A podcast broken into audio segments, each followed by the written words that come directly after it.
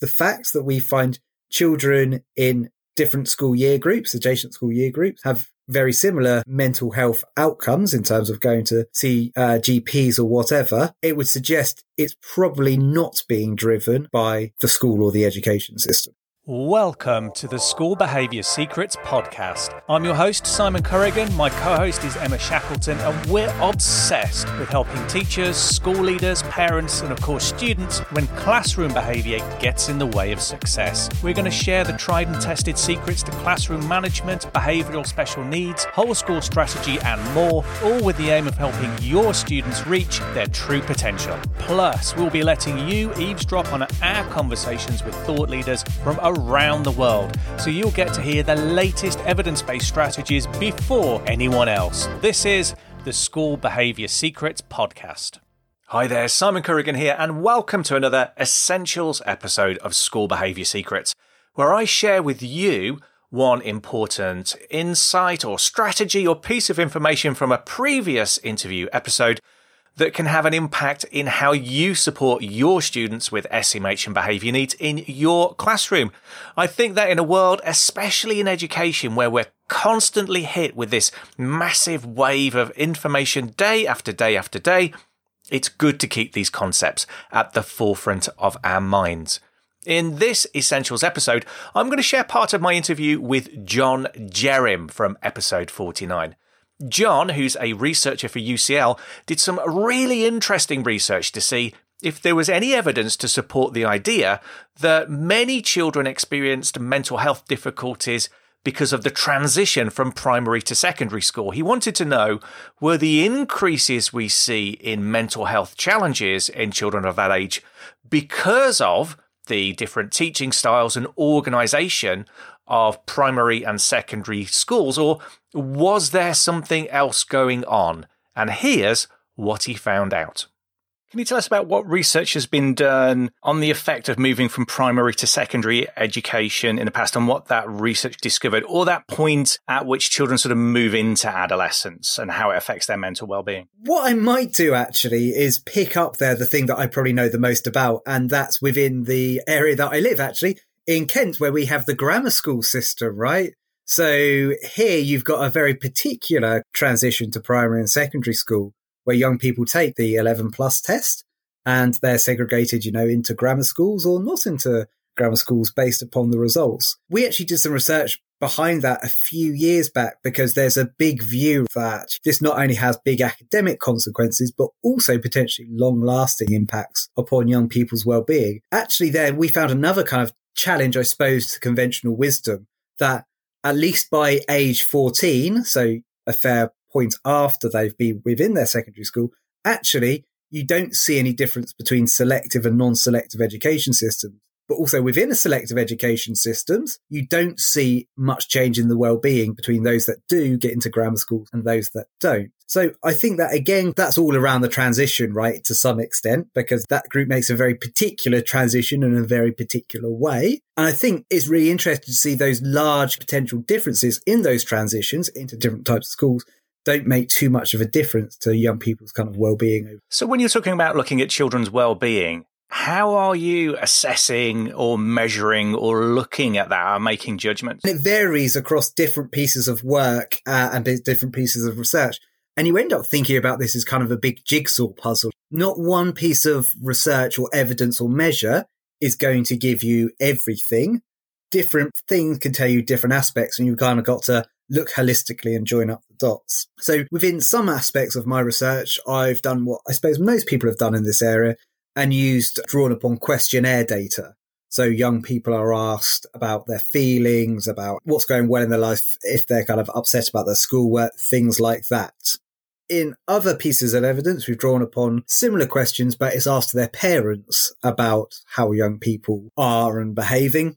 But then in some of my most recent research, I've also drawn upon GP records where you're looking at the much more severe end of the mental health spectrum, but to look at who's gone to the GP about potential mental health issues or received a referral or is taking prescription medication. Horses for courses, those measures have kind of pros and cons. You know, the good thing about the GP records is that it's objective data. You might think, well, that's the gold standard to begin with, but there's problems with it as well, right? So who actually goes to seek treatment might well differ between different groups, different socioeconomic groups. Things like that come into it. Whereas the questionnaire measures, it's all very much how seriously do people take it when they're filling in those questionnaires? Do people put in their maximum?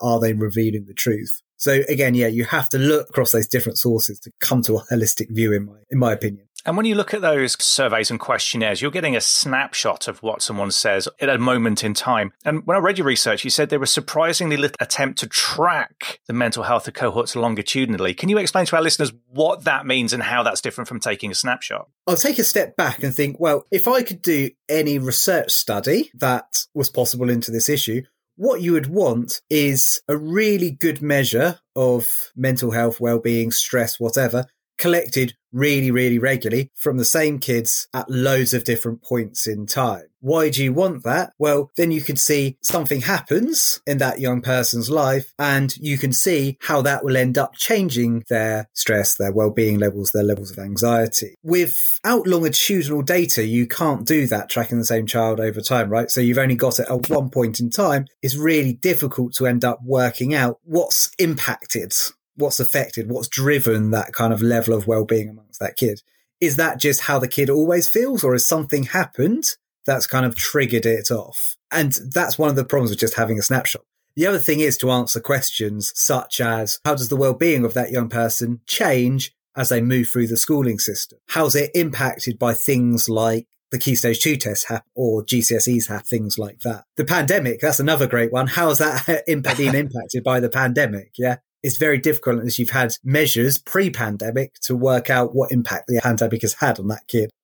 So, can you tell us about your research? How did you conduct it, and what kind of impact did you find on children changing from the primary sector to the secondary sector and beyond in terms of their mental health and their well-being? Yeah, so one of the really unique things I think about the work that I've recently done is that we've drawn on data from GP and hospital records to track a cohort, roughly around 10% of the population from when they've registered at that GP through to the end or almost the end of secondary school. And what that data collects is basically every interaction that those children have had with primary and secondary healthcare services.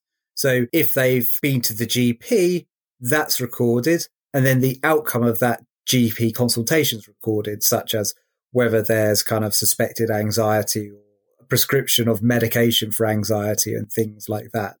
So we're able to then track those young people, you know, over a long period of time to look at, well, how regularly are they accessing such services? And how many children were you looking at in that research? Good question. I have to remember off the top of my head. And it was different ways of cutting the data for different parts. But it differed between different parts of the analysis, but it was around about 20 or 30,000, I believe we had in the final piece. So this is a significant number of children. Yeah, it wasn't small data. And that's one of the advantages of using things like GP records, right? That you end up having a large sample size to be able to uh, look into such issues. And what were your results? What did you find? One of the key things that we found was actually if you compare young people of a similar biological age but happen to be in different school year groups, then actually they seem to have very similar mental health out. So for instance, if you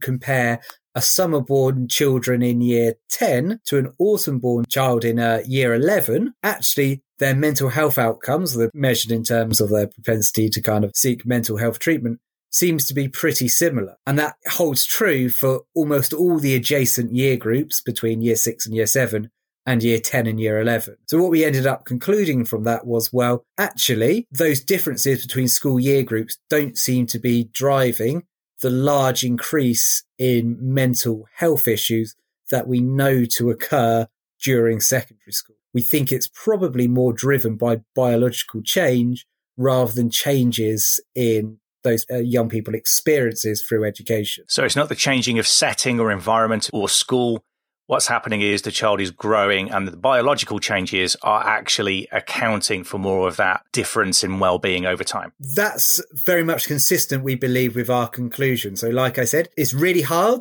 to definitely tease out the two, but that's how I would interpret our findings. I think the fact that we find children in different school year groups, adjacent school year groups, have very similar mental health outcomes in terms of going to see uh, GPs or whatever, it would suggest it's probably not being driven by the school or the education system.